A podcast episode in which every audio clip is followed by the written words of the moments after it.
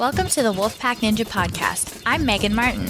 And I'm Ian Dory. I'm Brian Arnold. And I'm Noah Kaufman, the Ninja Doc. Thanks for joining our weekly conversation about health, fitness, and all things Ninja Warrior. We will be interviewing all of the top American Ninja Warrior stars, and we encourage you to visit our website, www.wolfpackninjas.com. And kids, you can get your free Wolfpack Ninja Cub certificate there.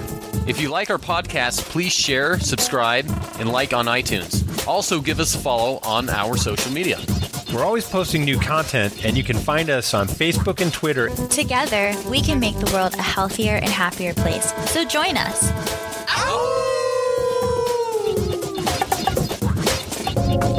Follow us across the social medias at Wolfpack Ninjas. Welcome back to the Wolfpack Ninja Podcast. I'm your host, Noah Kaufman, the Ninja Doc, along with Ian Dory, what's up? Guys, it's so good to be back here. Today is a very educational show. I'm excited. Ian, we have Dr. Glenn Livingston. This guy is just a wealth of information. Yeah. So Yeah. if you want to learn something about nutrition and, and helping to raise your kids and instilling good values, this guy has lived through it. it he's he's an inspiration. I can't wait for y'all to to listen to him and hear what he has to say. What's his podcast called?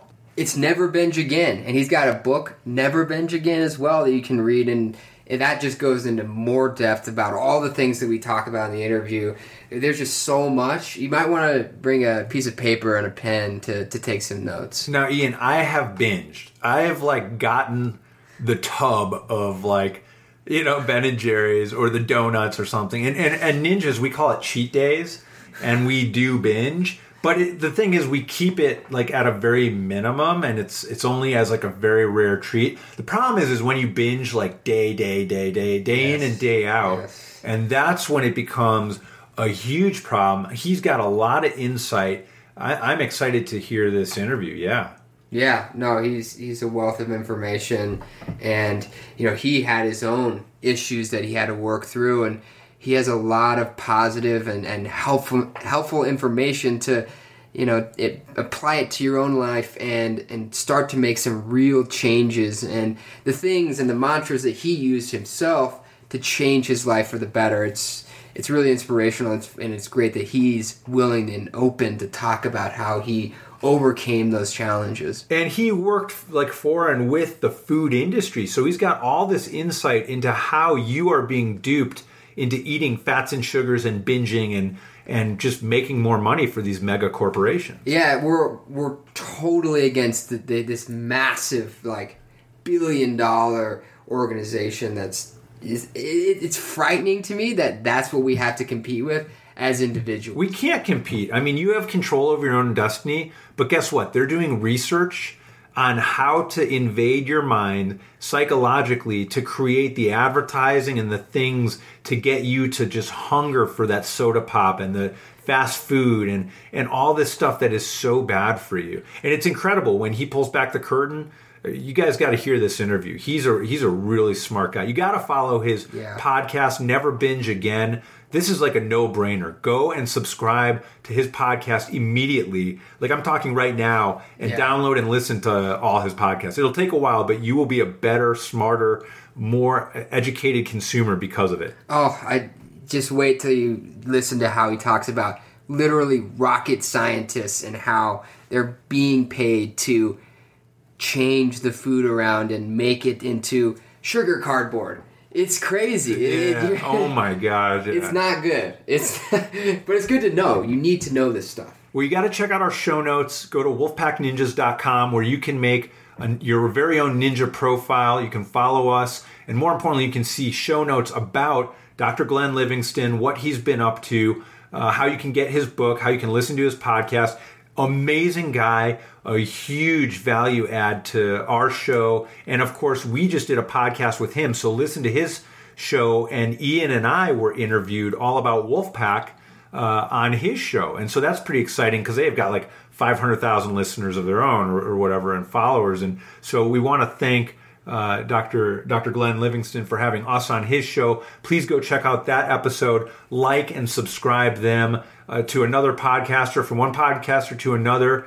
Dr. Livingston, you the man. Yeah, you're the man. You're you're you're on the front lines just like us. So we appreciate your your efforts and, and there's not much more to say. I just want to get into it and let him tell his story and inspire us. Here we go. Never binge again. Dr. Glenn Livingston. Hey everyone, welcome back to the Wolfpack Ninja Podcast. I'm your host Ian Dory. Today we have fantastic guests with us, Dr. Glenn Livingston. Welcome to the show. Well, thank you so very much. I'm happy to be here, and please call me Glenn. All right, you got it, Glenn. Uh, well, Glenn, I think that I think that you and and the Wolfpack's uh, mission for changing the world and making people healthy is, you know, we're very in line. So, uh, why don't you tell our guests a little bit about who you are and uh, what you're doing? Okay. Well, I guess the short story is that I'm a psychologist with a very popular book on how to overcome overeating. Um, on, on the diet of your choice, reprogram yourself to think like a permanently thin person on the diet of your choice. The book's name is Never Binge Again. And the longer story is that I'm not just a doctor who chose to work with overeaters. I, I had a very serious problem myself. I I grew up in a family of psychologists. There are 17 therapists and social workers and counselors and psychologists in my family. And the running joke is that if something broke in the house, everybody knew how to ask it how it feel how it felt, but nobody knew how to fix it.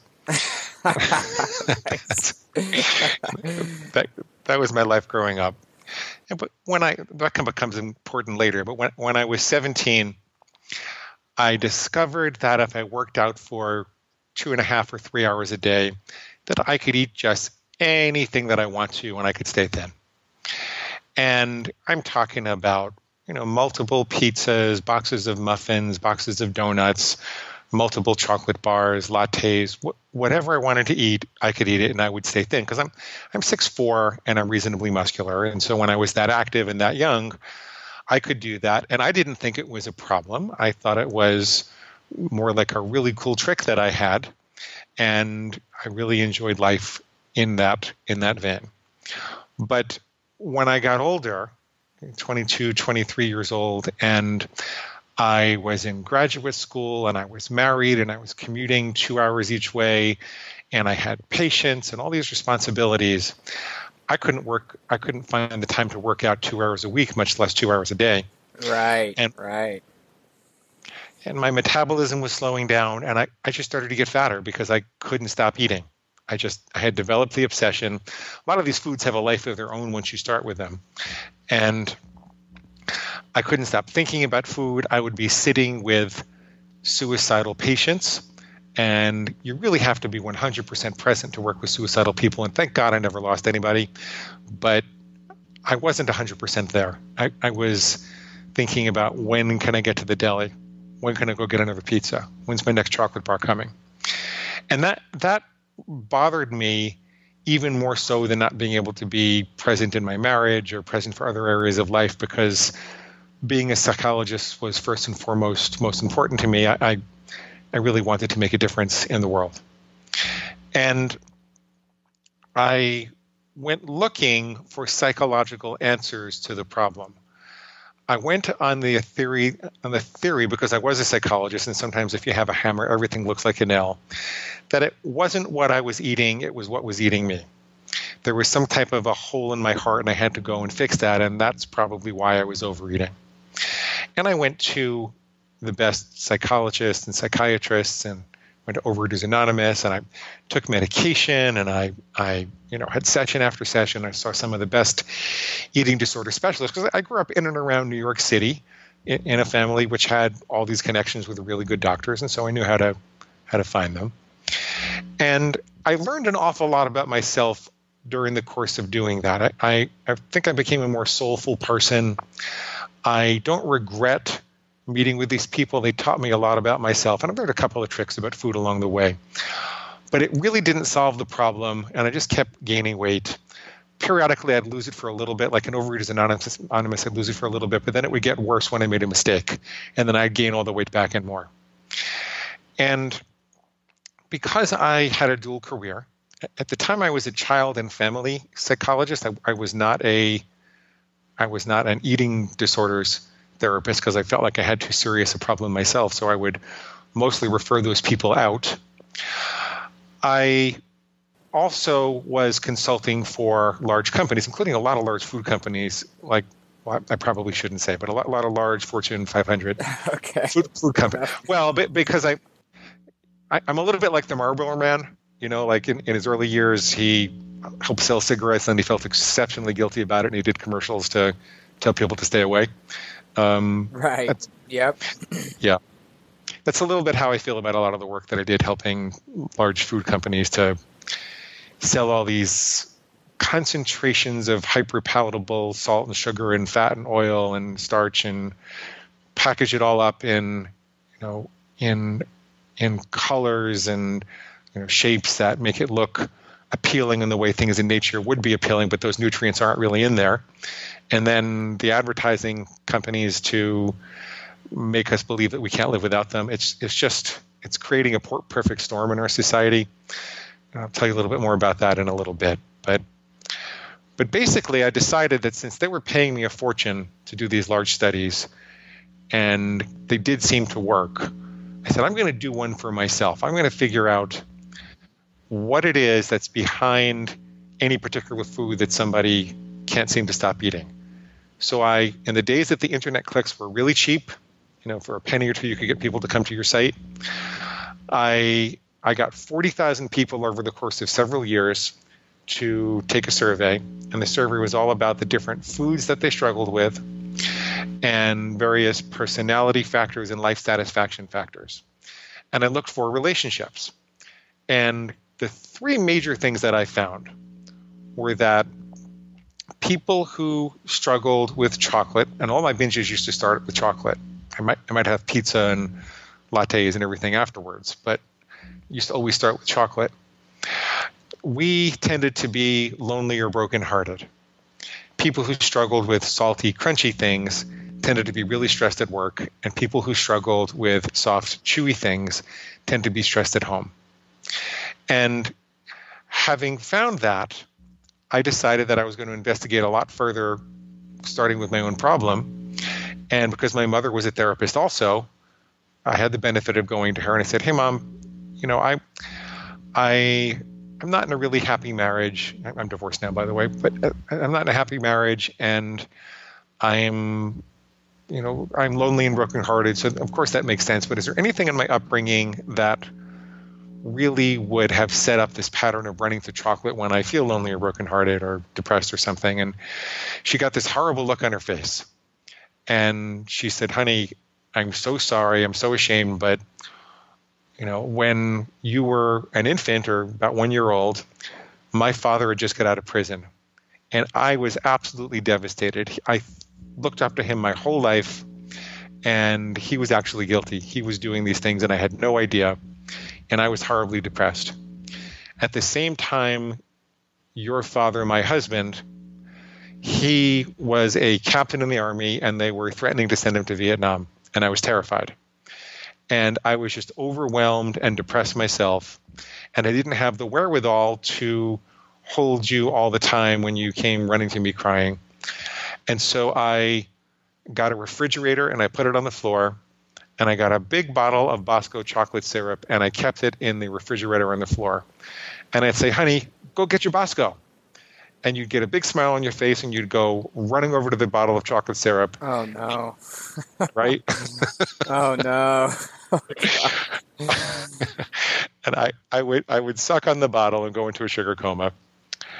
And Ian, if, if this were the movies, at that point, mom and I would have a big hug and we'd have a big cry and we'd forgive each other and then I'd never have trouble with chocolate again.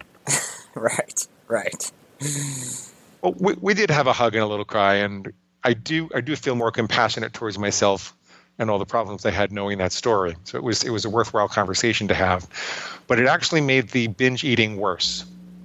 And here's why: because I, I found that I have a little voice in my head, and just about everybody who binge eats has a little voice in their head. It's a voice of rationalization that makes it okay to eat because of the emotions. And my voice went something like this Hey, Glenn, you know what? You're right.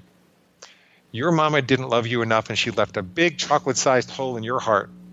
And until you can find the love of your life, You just have to go right on binging. Yippee! And let's go let's go get some right now. Let's go go get some more chocolate. Yeah, of course, of course. Yeah, the justification, right? And, and then when I started to talk to patients about it, I found that they had similar things. And I went looking for an alternative model.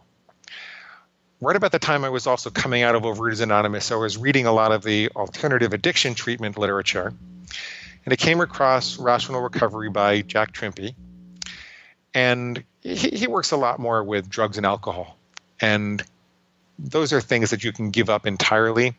So there were tremendous modifications I had to make to make it work for me. But the concept that really shifted my paradigm and changed things into something that worked for me was that you can't love yourself then. You can't love yourself out of an addiction because the seat of the addiction is the lizard brain. It's the it's the most primitive part of our neurology. And the lizard brain doesn't know love.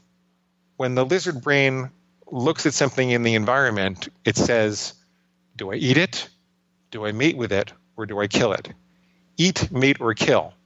There's no love there. There's no concern for family or tribe or civilization. There's no, there's certainly no spirituality or long-term goals or aspirations or music or you know cooperation with a team. It's it's very very very um, primitive narcissistic, and uh, almost sociopathic. It, it wants what it wants, and that's it. Eat, mate, or kill. Do I eat it, mate, or mate with it, or kill it? Well, at the same time, I was reading about some of the mammalian studies on short circuiting the pleasure center. Because if you look at what was happening in the big companies, that's really what they're doing. They're short circuiting our pleasure centers. And there are some studies where they physically short circuited the mammals pleasure centers by putting an electrode in the animal's brains to stimulate the you know the center where the dopamine is your I forget exactly where it is, but it, it's um and what would happen is they'd, they'd wire that lever to they wire that electrode to a lever that the animals could push. And they'd find that the animals would push those levers thousands of times per day to the exclusion of their survival needs so a starving rat who is literally in danger of starving to death would ignore its food in order to press that lever thousands of times per day. A nursing mother rat would ignore its pups in order to press that lever thousands of times per day. Wow. Rats would, yeah, they would crawl over painful electrical grids to press the lever thousands of times per day. And so the result of short circuiting the pleasure center in, in mammals is severe self neglect. Now, let's go back to what's happening in the big companies. I don't think it's a far cry. They're not putting electrodes in our brain, but are they? I, I mean, when you look at the billions of dollars of research that goes into creating these food like substances, which are very highly concentrated sources of pleasure that evolution has not prepared us for.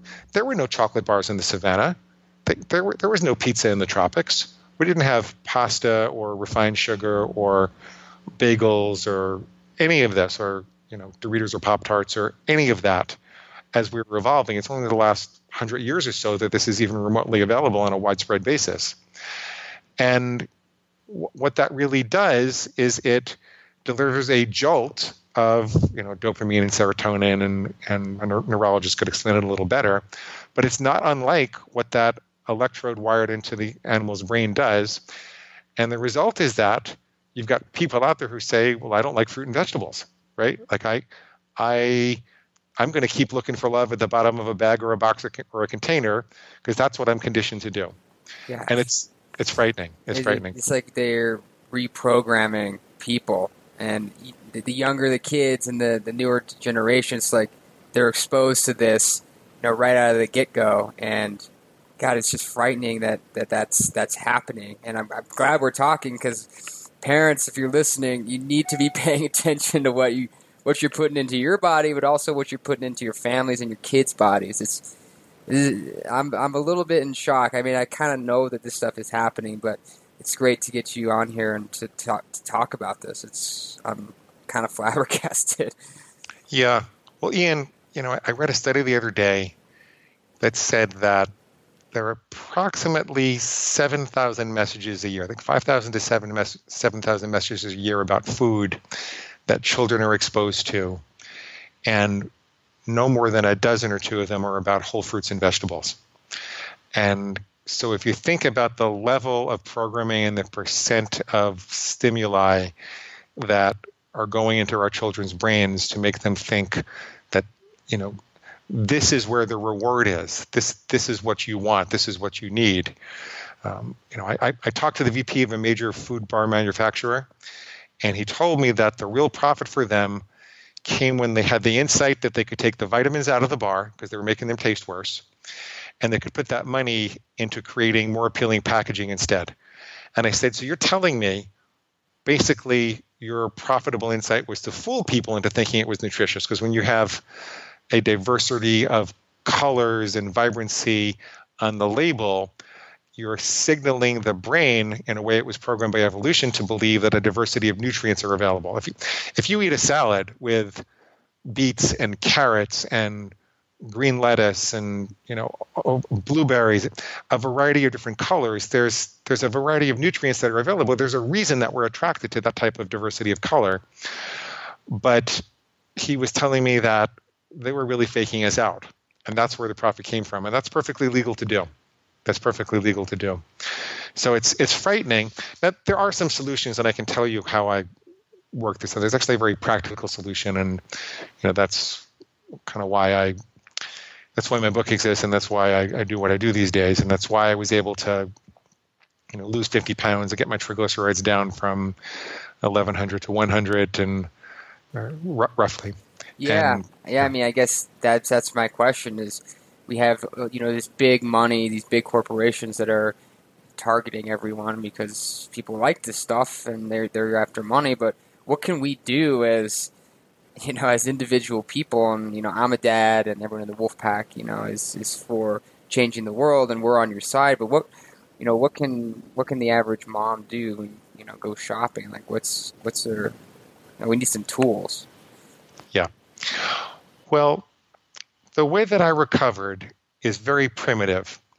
And I want to tell you it's somewhat embarrassing as a sophisticated psychologist to be up here talking about what I actually did. But after 30 years of suffering, what actually worked for me was I decided that I had to draw lines in the sand. I decided that the idea of having rough guidelines was not working, and it wasn't consistent with the research on willpower either. I can tell you why in a little bit. So I would have to draw lines in the sand, and I would say something like, I will never eat chocolate Monday to Friday again. I will only ever have chocolate on the weekend. So then I had a very clear line about what healthy behavior was and what it wasn't for me. With that clear line in place, I could hear that little voice in my head that would say, hey, Glenn, you could start tomorrow. You got enough exercise today. This isn't really going to hurt. Or, um, hey, Glenn, you know, chocolate comes from a cocoa bean and that grows in a plant, so chocolate's really a vegetable. Or all, all types of. nice. I like that. All kinds. well, well, there's that, that voice will do anything to justify it. Yeah, of course. Because it's a survival drive that's been hijacked, so it'll work really hard to justify it. I decided that that voice was pig squeal and that it was coming from my inner pig, which was my lizard brain.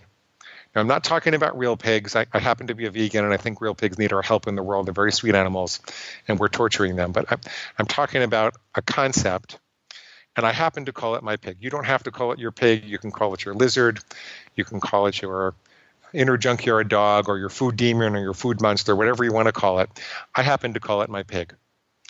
And I said, well, when I would have the craving when I'd be at line at Starbucks and I'd hear that chocolate is a vegetable squeal, I'd say, I don't want that. My pig does. That's just pig squeal, and I don't listen to farm animals tell me what to do. And I certainly don't eat out of a pig's trough.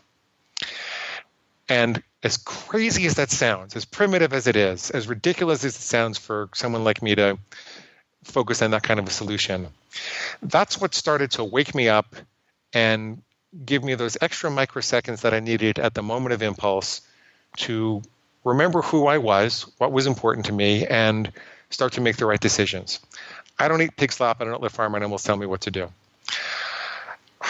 No, that's that's really interesting. I feel like it's like a little personal mantra that you came up with to to help you overcome those moments of impulse, like you were saying. I, I like that. I think that we've talked about on, on the show coming up with something like that. You know, when you get nervous or you get these nerves before you do something to help calm and focus your mind. I think it's very similar to to what you, what you just said. I think you know if the listeners are struggling it's, with something like that, then that's great advice.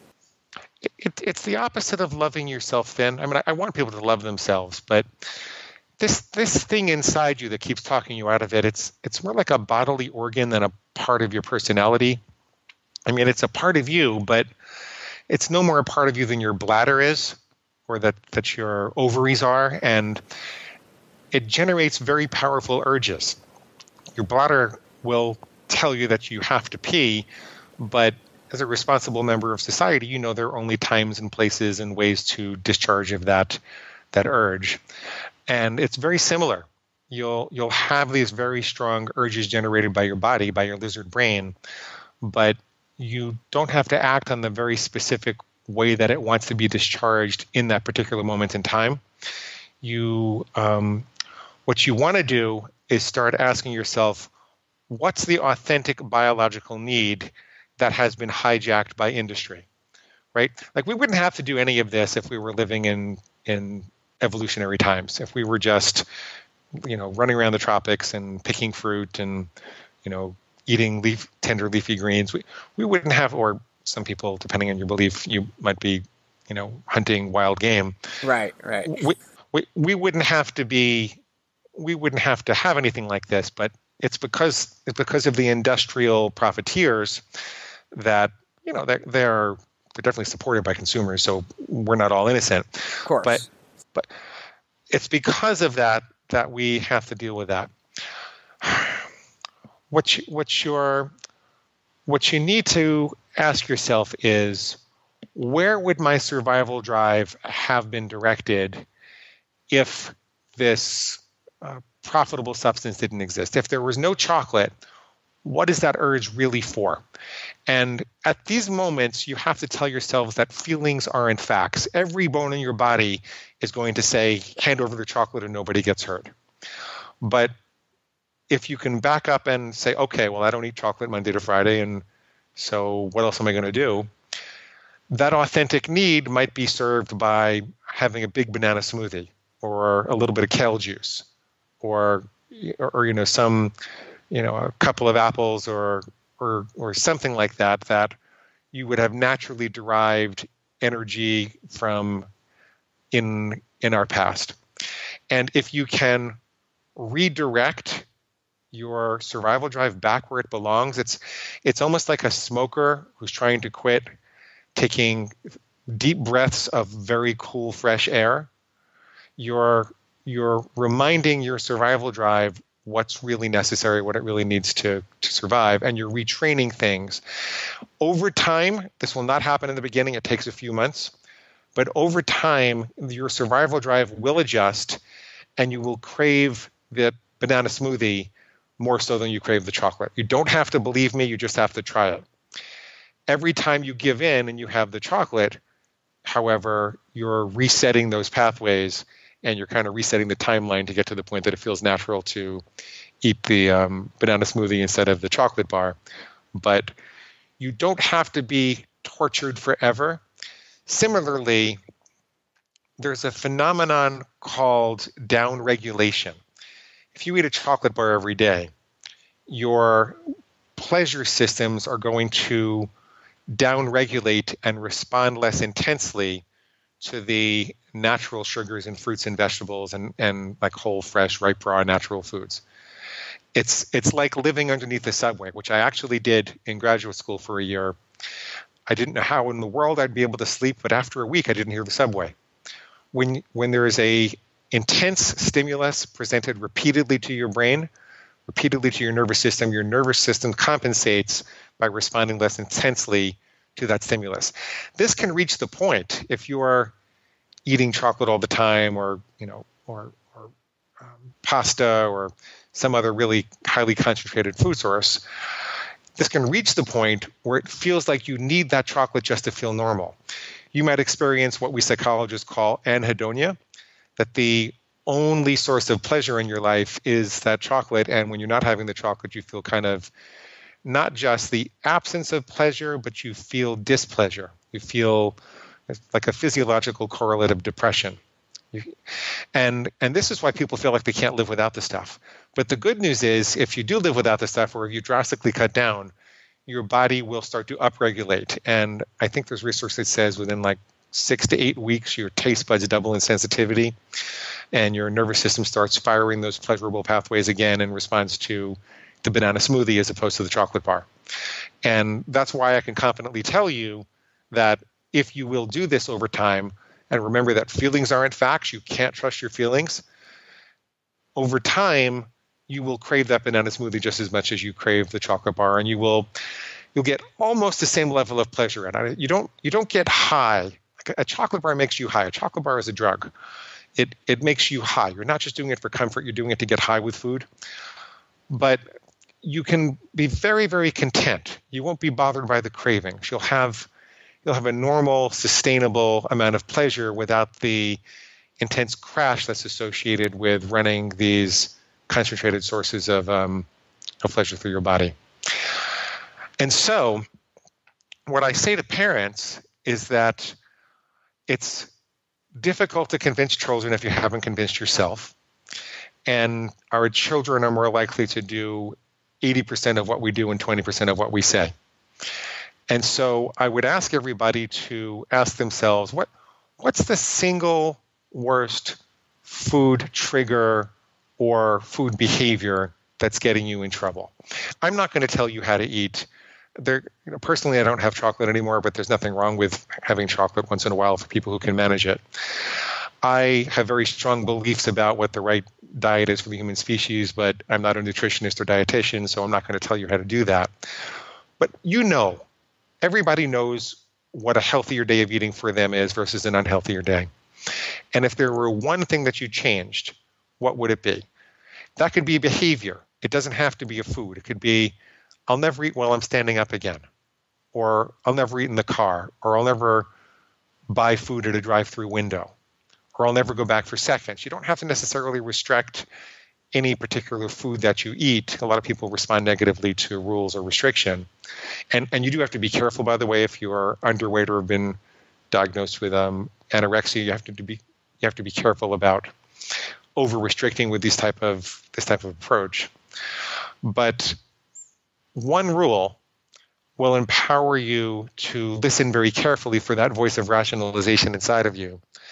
And then you write down those voices as you hear them so if I say I will never eat while standing up again, and then there's a little voice that says, well, I really have to prepare my kids' foods and there's not enough time for me to eat, you have to back up and say, okay, where is the lie in that? How is this voice lying to me?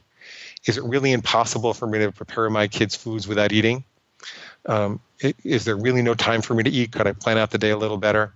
And you need to dispute those justifications if you find yourself boxed into a corner, you can change the rule and loosen it up a little bit. But that's that's what I recommend is that people really start to experiment with one rule for themselves, prove to themselves that they can reclaim their power and hope and enthusiasm as far as food is concerned, and then um, you know, and then as they are doing that, their children will see them gravitating more towards whole, fresh, ripe, raw, natural foods um, or, or you know whole animal foods if that's your your penchant, and then perhaps the children will get curious. You can look up some delicious recipes that use more natural foods as opposed to industrial foods. Believe me, there, there are ways to do this. It unfortunately requires a little bit of thinking work and a little bit of attentive work in the beginning. It's not that different from learning how to drive when you first learn how to drive, you have to spend a couple of months studying the rules of the road. You have to practice the rules of the road. You're a little bit nervous as you're going through. You make some mistakes as you're starting out. But after a couple of months, driving is second nature. You're not going to have to spend a lifetime being hyper vigilant about this stuff. You define for yourself what kind of person you want to be around a particular food. So I'm not the type of person who eats chocolate during the week. I'm just not. And what you'll find is that character trumps willpower. When you make these rules and you commit to it, then you don't have to make decisions all week long. And it turns out that decisions are the thing that wears down willpower. Not just decisions about food, by the way. People have trouble people have trouble resisting marshmallows if we make them do math problems first. It's any decisions at all, decisions about your email, decisions about where your kid is going to go to school or play soccer or what they're going to wear today. And so you want to try to start batching your decisions and eliminating them where possible so that you just become the kind of person that eats in X, Y, or Z way as opposed to um, as opposed to saying, well, I'll avoid chocolate 90% of the time. Well, that's good in theory, but every time you're in front of a chocolate bar, you have to make another decision. Is this part of the 90% or this part of the 10%? 10%. Right. So, a, yeah. So I'm talking a lot. I'll pause for a second. I'll let you take this where you want to. Uh, no, this is this is great. I mean, it's, it, you're just a wealth of information and such a valuable tool for parents. And I think that it's true. And I have two kids. Kids don't do what I say. My kids don't do what I say. They do what I do. So they see me eating veggies. We have lots of veggie roast veggies all the time. You know, and all of a sudden, oh, Pax is like, oh, Pax is my boy. He's like, oh, I will try that. And my little girl Olivia, she's only one, but we started her off, you know, chewing on green beans and trying to set her off on the on the right foot. But you you mentioned earlier about you you you're talking about making a rule, and and it doesn't necessarily have to be about food. You even said uh, I'm not going to eat while standing up, or I'm not going to eat while driving, and how much of that is just taking your awareness from this, that, or the other thing, or all the things that happen in life, to being present in the moment of what you're actually putting in your body, and being cognizant. Oh, this, this is. I I'm chewing this, and this is gonna. This is what it's gonna do for my body. You know, is is that you know a big factor in, in helping change or reprogramming your your thoughts? Well, presence of mind while you're eating is very important. There's a lot of research on mindful eating, and it's crucial. And, and but what you will find is that presence is more the result of figuring out what's drawing you away from being present.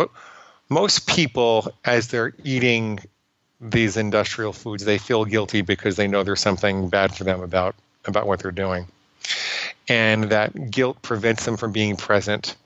And the um, you know the mindfulness that people are talking about that that takes place more in the upper part of the brain where we reside, where the human part of us resides. And when the lizard brain is so overstimulated, it's hard to be present. And so by searching out the types of foods and behaviors that are preventing you from tasting your food and letting it nourish you and creating very clear rules for how do you want to behave around those foods. You eliminate the guilt. You largely eliminate the excess of those you know foods that were harming you and you'll find that your presence is enhanced and then that enhanced presence is like a positive snowball that makes you want to keep going. It's part of the part of the carrot that you're you're chasing. Once you really get it you just don't want the bad stuff anymore because you don't want to give up that sense of mindful presence. The reason that i don't think mindfulness alone solves the eating problem is that there's just so much money and such smart rocket scientists figuring out how to engineer a short circuiting of your brain with these foods. I think that eating mindfully on the savannah, eating mindfully in the tropics, when we were evolving, would have been a natural event, and it would have been exactly what we wanted to do. And you could, you could trust your intuition. But in a society which allows the production of flavored cardboard in our food supply, and I'm not lying, there actually is flavored cardboard in some food products. I think at some point you have to stand up and create some rules and some lines in the sand and not just rely on your intuition because these rocket scientists are working really hard to hijack your intuition. Um, but Wow. so, but, yeah. Scary. oh my gosh. Flavored cardboard just sounds it sounds horrible. It, it's awful. It's awful. Yeah, Yeah. It's awful. It's awful. Well, what would you, what would you say? You know, somebody, one of our listeners is is is on a, a journey, is overweight, has eating problems. What would you say to them as encouragement? You know, as far as they're they're they're they're starting to follow some of the practices we just talked about, and there's that little voice, you know, and they they give in to one of their you know impulses. What, would- what would you say to to that person who, you know, they've been doing well, but they they make a mistake? Well, it's very important to understand the appropriate role of guilt and shame in the whole process. See, if you accidentally touch a hot stove, you don't want to say, Oh my God, I'm pathetic. I'm a compulsive hot stove toucher. I might as well just put my whole hand on the stove. Let's get it over with. That's that's not you don't want to do that, right? Right. Totally. or, or if you chip a tooth by accident, you don't say, "I think I should go get a hammer and bang the rest of them out." You you, you just get to the dentist. It turns out that a perseveration on guilt and shame, the excess guilt and shame, is binge motivated in and of itself.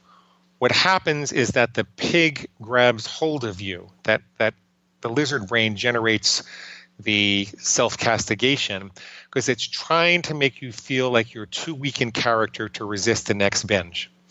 This is why it's very, very difficult to continue overeating if you refuse to yell at yourself. It's very, very important that you learn to forgive yourself. At the same time, you want to respect the little bit of pain that you feel when you touch the hot stove. You don't want to live in a world where you feel no guilt or shame for breaking your biggest commitments, just like you don't want to feel no pain because there are disorders and diseases which prevent children from feeling pain and we haven't kept one of those children alive for more than four or five years because they they just keep getting hurt. They've got nothing to stop them from you know from hurting themselves because they don't have the experience.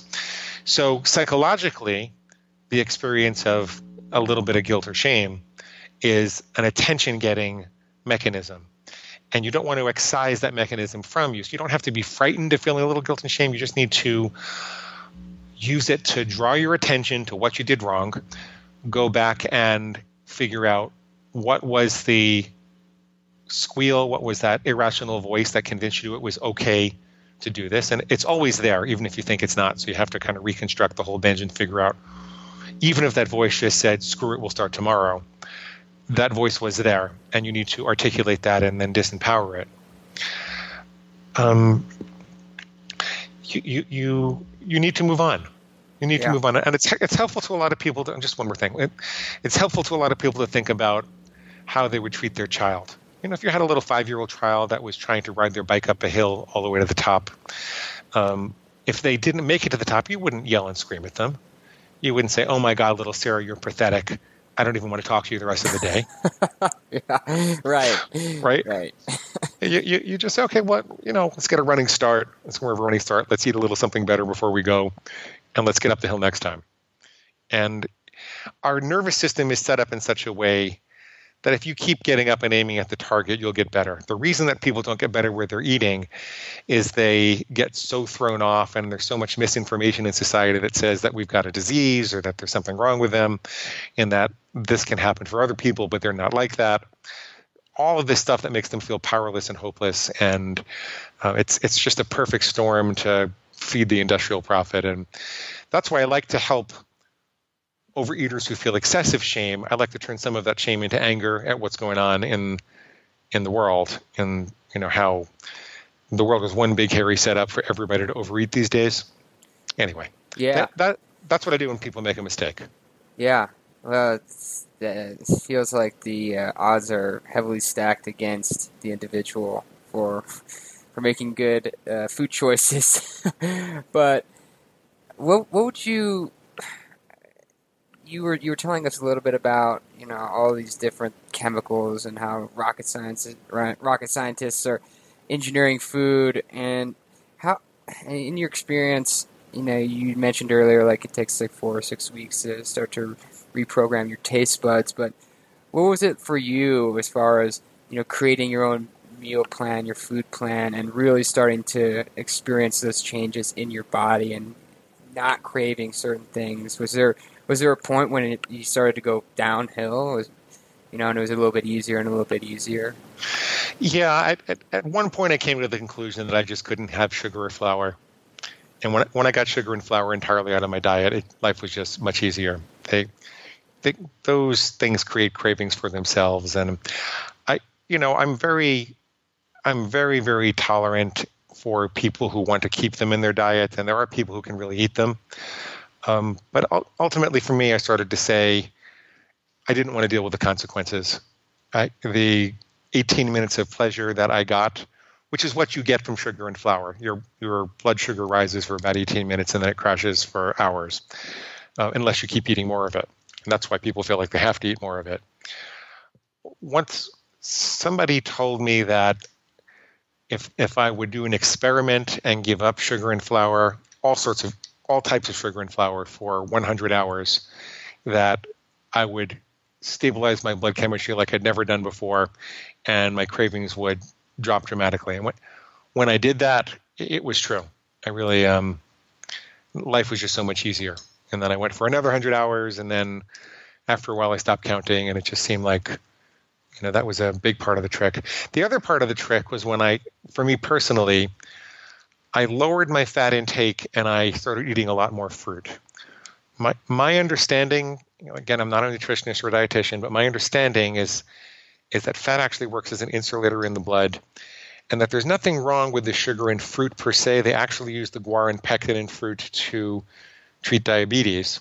It's the problem is when the sugar is refined, and so the refined carbohydrates are killing us. The you know the white flour and the white the white sugar and a lot of the other places that that it's refined like that. But actual whole fruit, it's it's hard to overeat on that if you're not eating a lot of fat. And when when I switched my diet accordingly, a lot of the cravings went away. So between those two things, just physiologically, I was a lot more comfortable. And um, and then when I combined it with Never Binge Again, it it didn't seem like I was white knuckling it anymore. It didn't seem like a diet. It just seemed like okay, this is how I eat now.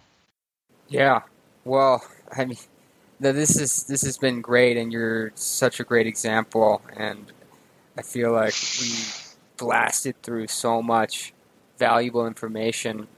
You know, for our listeners uh, who want to learn more, uh, Never Binge Again is the book, and you should definitely pick it up. Uh, I feel a little on guard all of a sudden about uh, going to the supermarket and you know looking at stuff, and it's it's kind of like a war against against big corporations, and it's hard to fight the big money. I mean, it's it really is.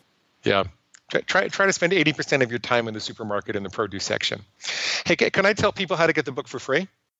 Absolutely if you go to neverbingeagain.com and you click on the big red reader bonus button, I will get you a copy of the book in Kindle, Nook, or PDF format for free. I'll also get you a set of recorded coaching sessions. I know this sounds a little weird in theory, but if you hear it done in practice, it's a very compassionate, life giving, enthusiasm producing process, and I'd like you to be able to, to hear that. And I have a whole set of food plan starter templates set up for any dietary philosophy. So even though you could tell I'm like a whole foods plant based person, I created starter templates for people that might be low carb or paleo or ketogenic or uh, point counters or macrobiotic or any of the above any, anything you're doing there's probably a starter template for you and you just you take them and you modify them to the best of your ability so that it fits what you really believe constitutes healthy eating for for you personally. It's all, all at neverbingeagain.com. Click the big red button. Yeah, and for everyone, I'm going to put that in, in our show notes. So if you didn't write that down, just go ahead and scroll down when you're looking at the podcast, and you can click through uh, the link there and uh, get hooked up with everything. Uh, Glenn, this has been a very enlightening interview. Any uh, last words for our uh, guests before we let you go? It's a lot simpler than it's made out to be. It, you you don't have to. One of the biggest discoveries that I made was that you don't you don't have to figure out why you binge. As a matter of fact, if you ask why can't I stop eating, you're programming your mind to look for evidence of why you can't stop eating, and you'll reinforce the fact that you can't stop eating. What you want to ask is how can I stop? How can I stop eating? And that's the that's the mission that I have in the world. That's what all my materials are set up for. So um, that's what Never Binge Again is about. Well, Glenn, it's been great having you on the show. Never Binge Again is the book. And parents, you're the first line of defense for your children when you go to the supermarket. And like Glenn was saying, spend most of your time uh, in the produce section. That's that's where I spend most of my time. So, Glenn, and if we want to stay up to date on everything you're doing, uh, how do we stay connected with you? Uh, neverbingeagain.com. At the very bottom of the site, there are links to our Instagram and Facebook group. There's also a readers forum at neverbingeagainforum.com. That's on Facebook too. There you have it. Stay tuned. Glenn, thank you so much for being part of the Wolfpack Ninja podcast. Thank you for having me, and this was great. Absolutely. And again, we'll have the uh, the link to the book in the show notes. So anyone who wants to click through and get some more information, it'll be below. So we're just going to get a, a quick word from our sponsors, and we're going to have the health tip of the day. Ian, wow, great interview. So.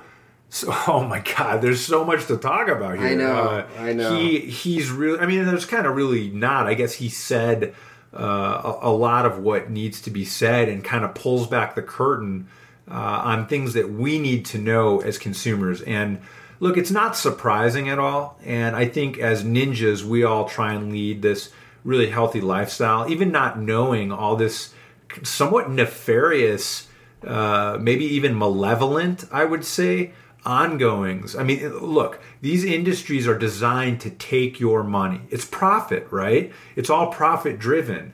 And there are islands of hope out there. There are, you know, great food companies that have organic and whole foods and natural foods, no added sugar and blah blah blah. But by and by, a lot of these corporations are just downright trying to dupe the public into buying these gnarly, gnarly foods that make you want to binge, that light up these centers in your brain. Uh, crazy stuff. When he was telling us about the the uh, the VP of uh, we won't say what industry, but how they literally take the nutrition out of the food to save money, and so that they could put in these chemicals to light up your brain.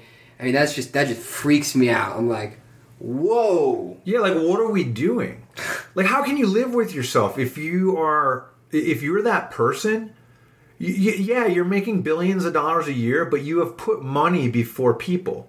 You know, like it's it's so disgusting. It it, it really it really really frustrates me as a physician because I know that if we changed our nutritional habits in this country, I mean, so many of our health problems would go away. Heart disease, diabetes, cancer. Yeah, okay, they'd be there like a little bit, Right. But they would be like 1%, not 30%. Well, and it's just a testament to what people want. These companies are making what people want. So I want to challenge anyone who's listening to really be paying attention to what's in the products that you're consuming. When you go to the store, what are you putting into your cart? And no, you talked about this earlier in I think a different episode, but go to the store when you're not starving and so that you can make a better decision about the food that's going into your fridge. So that when your kids open up the fridge, you know they're going to be eating this healthier food and as the we can change people's habits and purchasing power and their their choices in the store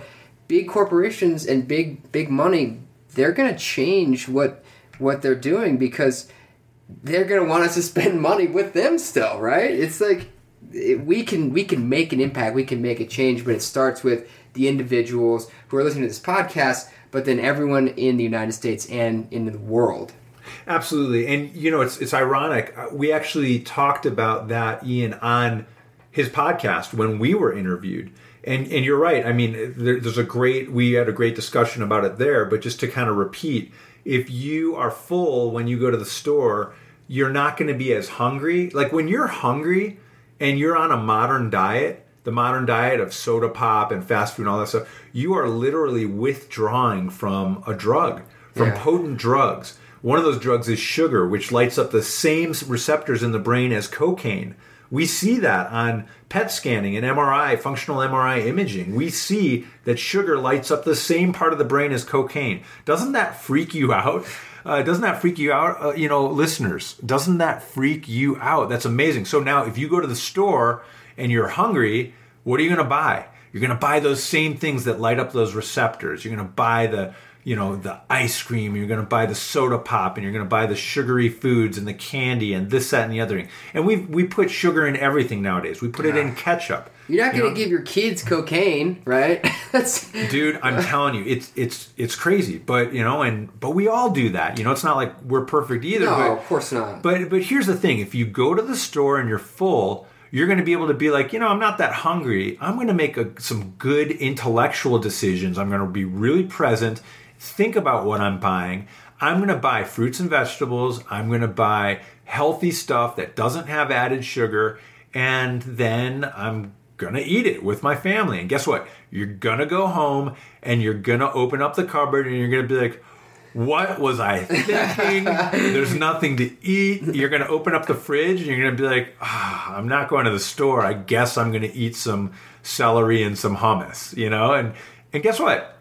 It's going to be pretty good. And after Celery and hummus is actually really good. it's really good. I know. I, I, I eat it every day practically. But you know, th- that's the thing is you want to make healthy decisions now. Dr. Livingston, we thank you so much for being on our podcast. It's really exciting to be on his podcast. So we will have links to uh, us being on his podcast. Obviously, check out the show notes, uh, wolfpackninjas.com, where you can make your own ninja profile as well. Uh, and then, of course, follow us on the socials at Wolfpack Ninjas. Ian, there's so much exciting stuff going on. This was just a great episode. Yeah, no, and if you have something to, to tell us, you know, about your nutrition and your purchasing habits for your family, I mean, join the conversation. Join us online. Make a free po- profile on our website and uh, tell us what you think. Yeah, we have a forum, and oh, there's all kinds of training advice on the forum. There's uh, nutrition advice. And then, of course, there's a ton of ninja gossip. It's incredible. There's ninja gossip about about Isaac Caldiero, about upcoming events, about Ninja Warrior, about you know who did this and did. It's pretty. It's pretty juicy stuff. I, I think the forum has kind of exploded. It's fun. It is fun. It is join us. Guys, thanks so much for joining us. Dr. Livingston, thank you so much for being on our podcast. Go follow him, Never Binge Again. Get the book, listen to his podcast, be a part of, you know, improving society and helping us change what big food is all about, which is just profit-driven delivery of non-nutritious food. It, it's unbelievable. And uh, Dr. Glenn Livingston, thank you so much. He's actually given us a link to get his book for free uh, as Wow. part of joining us for the podcast, and you can get that in the link below. Yeah, check out the show notes. For the rest of the Wolf Pack, I'm Noah Kaufman, the Ninja Doc. I'm Ian Dory. Thank you guys so much for joining us. Ow! Thanks so much for joining the Wolfpack Ninja podcast. If you liked it, please tell a friend, subscribe, and rate us on iTunes. It would mean a lot. Remember to visit our website at www.wolfpackninjas.com and join us on social media. Join us next time for another exciting episode with your favorite ninjas and informative health tips. Follow